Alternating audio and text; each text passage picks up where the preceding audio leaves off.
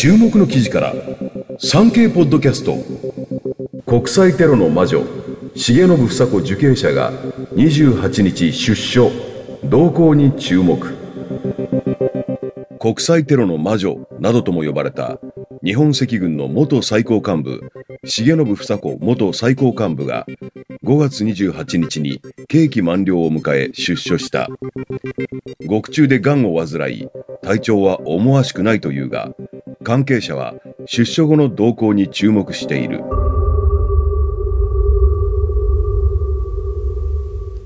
学生運動に参加し世界革命を掲げる新左翼グループ赤軍派に加わった。海外拠点を建設するという赤軍派の方針に基づき昭和46年に出国。その後日本赤軍を創設した。日本赤軍はイスラエルテルアビブの空港で自動小銃を乱射し、およそ100人を死傷させるなど、各地で事件を繰り返したとされる。重信元最高幹部は、オランダのフランス大使館が武装占拠されたハーグ事件に関与した疑いで、平成12年に大阪府高槻市で逮捕された。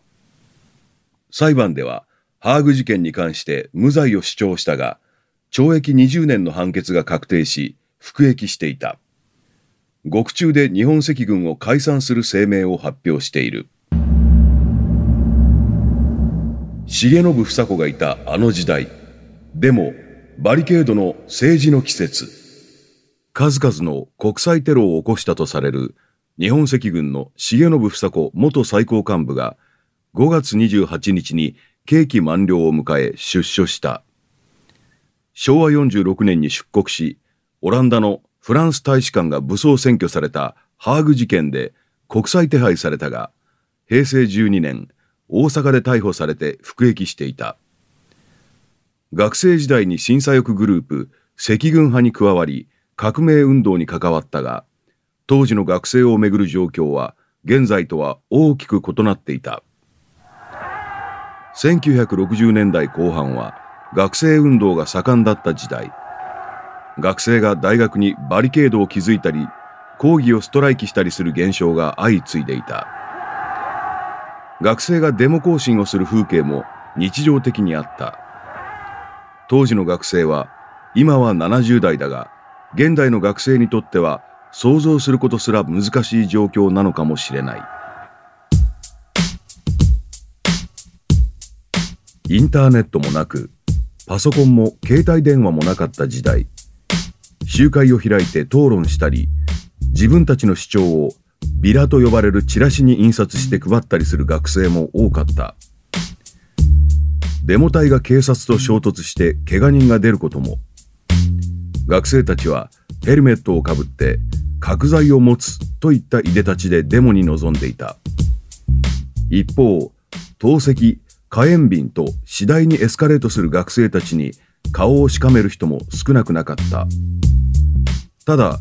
紛争の発端には大学による多額の使途不明金問題などもあり、学生たちの言い分にも一理あると理解を示す人もいた。東大では学生たちが安田講堂を占拠。昭和44年1月には警察との激しい攻防戦が繰り広げられ、東大入試が中止になるといった前代未聞の事件も起きた。時代を読み解くポイントの一つは、ベトナム戦争。米国も深く関与し、泥沼化した。第二次世界大戦の敗戦の記憶も鮮明な時期とあって、日本も間接的に戦争に関わっている、などと反戦運動が盛り上がった。もう一つは大学の大衆化だ。現在の大学進学率は50%を超えているが、当時は15%程度。それ以前は、進学率はもっと低かったが、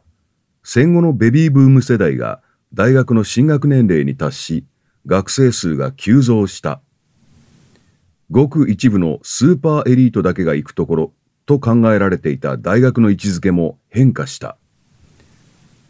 当時の学生たちが皆参加していたわけではないが、学生運動が巨大なムーブメントになっていたのは事実だ。こうした学生主導の反体制的な動きは世界各地でも頻発。政治の季節とも言われた。重信房子は普通の子だった。亡き赤軍派議長の記憶。5月28日、日本赤軍の重信房子元最高幹部が出所した。重信元最高幹部は、国内では審査欲の中でも最も過激とされる赤軍派のメンバーで、昭和46年に出国。後に日本赤軍を創設する。産経新聞では、平成20年から21年にかけ、かつて学生運動などに関わった団塊の世代らを取材した連載、さらば革命的世代を掲載したが、その際、赤軍派トップで議長だった塩見隆也さんにもインタビューしている。塩見さんは平成29年に亡くなったが、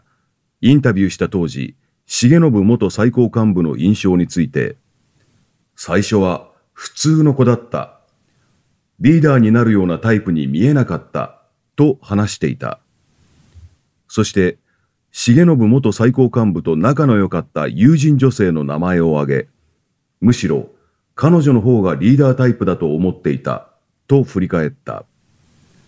その女性は後に、昭和47年の連合赤軍事件で仲間に殺害されることになる。今は駐車場の管理員、かつて日本のレーニンと呼ばれた男は、東京都清瀬市の市営駐車場で汗を流していた。昭和40年代半ば、世界同時革命を掲げて武装闘争路線を指揮し、破防法違反罪などで19年9ヶ月の獄中生活を送った元赤軍派議長、塩見隆也さん。昨年末から市のシルバー人材センターに登録し、月9日ほど派遣先の駐車場で働いている。この年になってようやく労働の意義を実感している。一人息子も親父がまともな仕事をするのは初めてだと喜んでいます。それまでの生計は、カンパや講演料に頼ってきたというが、あえて働き始めたのは昨秋。心臓を患ったのがきっかけだった。もっと自活能力をつけたい。地に足のついた生活をしながら革命を追求したいと思ったという。赤軍派は当時最も過激な集団とされ、交番の連続襲撃や首相官邸選挙を狙った軍事訓練、大菩薩峠事件などを起こす。配下には、淀号グループのリーダーだった田宮高丸最高幹部や、後に日本赤軍を創設する重信房子元最高幹部ら数百人がおり、連合赤軍の浅間山荘事件や、日本赤軍のダッカハイジャックなど、現代史に残る重大事件の源流には、常にこの組織の存在があった。その理論的支柱だった塩見さんは、彼らも全教頭の世代の連中もみんな僕がオルグした。僕らは若い力で暴力革命を起こそうと本気で思っていた。と振り返りながらも、当時の手法については未熟だった。軍事至上主義だったと率直に認める。一方で、不況だろうと、バブルだろうと、時代は変わっても資本主義には矛盾があり、労働者階級が解放されるべきだという基本路線は当時と一緒だ。これからは無血革命という大理念を大事にしたいとも述べるなど、その思想は根本的には変わっていない。淀号事件も間違い。文学青年だった塩見さんは、二浪の末、昭和37年に京都大学に入学。アルバイト先の政教の先輩の影響で学生運動に入った。3回生の時、東京に出向いて中央大など首都圏の学生のオルグを担当。学費値上げ反対闘争を勝ち抜き、全教頭の原型を作ったという。赤軍派が公然と登場したのは44年9月。東大安田講堂の落城から8ヶ月が過ぎており、全教頭はすでに行き詰まっていた。最後はドンパチをやらないと世の中は変わらないと思っていた連中が僕のところに集まってきた。塩見さんの逮捕後に起きた45年の淀号事件は北朝鮮のテロ支援国家指定解除に絡みメンバーの引き渡しが議論に上るなど今なお注目される事件でもある。塩見さんはこの事件についても人民を盾にしたという点で誤った方針だったと総括する一方、彼らは帰ってこない方が良い。仮に帰ってきたなら、その時は不屈に最後まで戦うと意地を見せてほしいとも話す。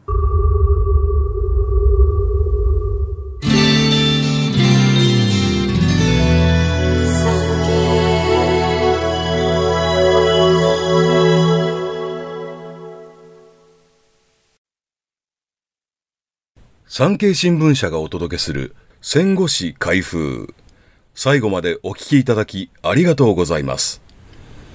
番組をフォローすると最新エピソードが自動でダウンロードされるので外出の際にはデータ容量を気にせず楽しめます。番組右上のフォローボタンからぜひフォローをお願いします。また、Apple Podcast では高評価とレビューをお待ちしております。ぜひ皆様のご感想をお聞かせください。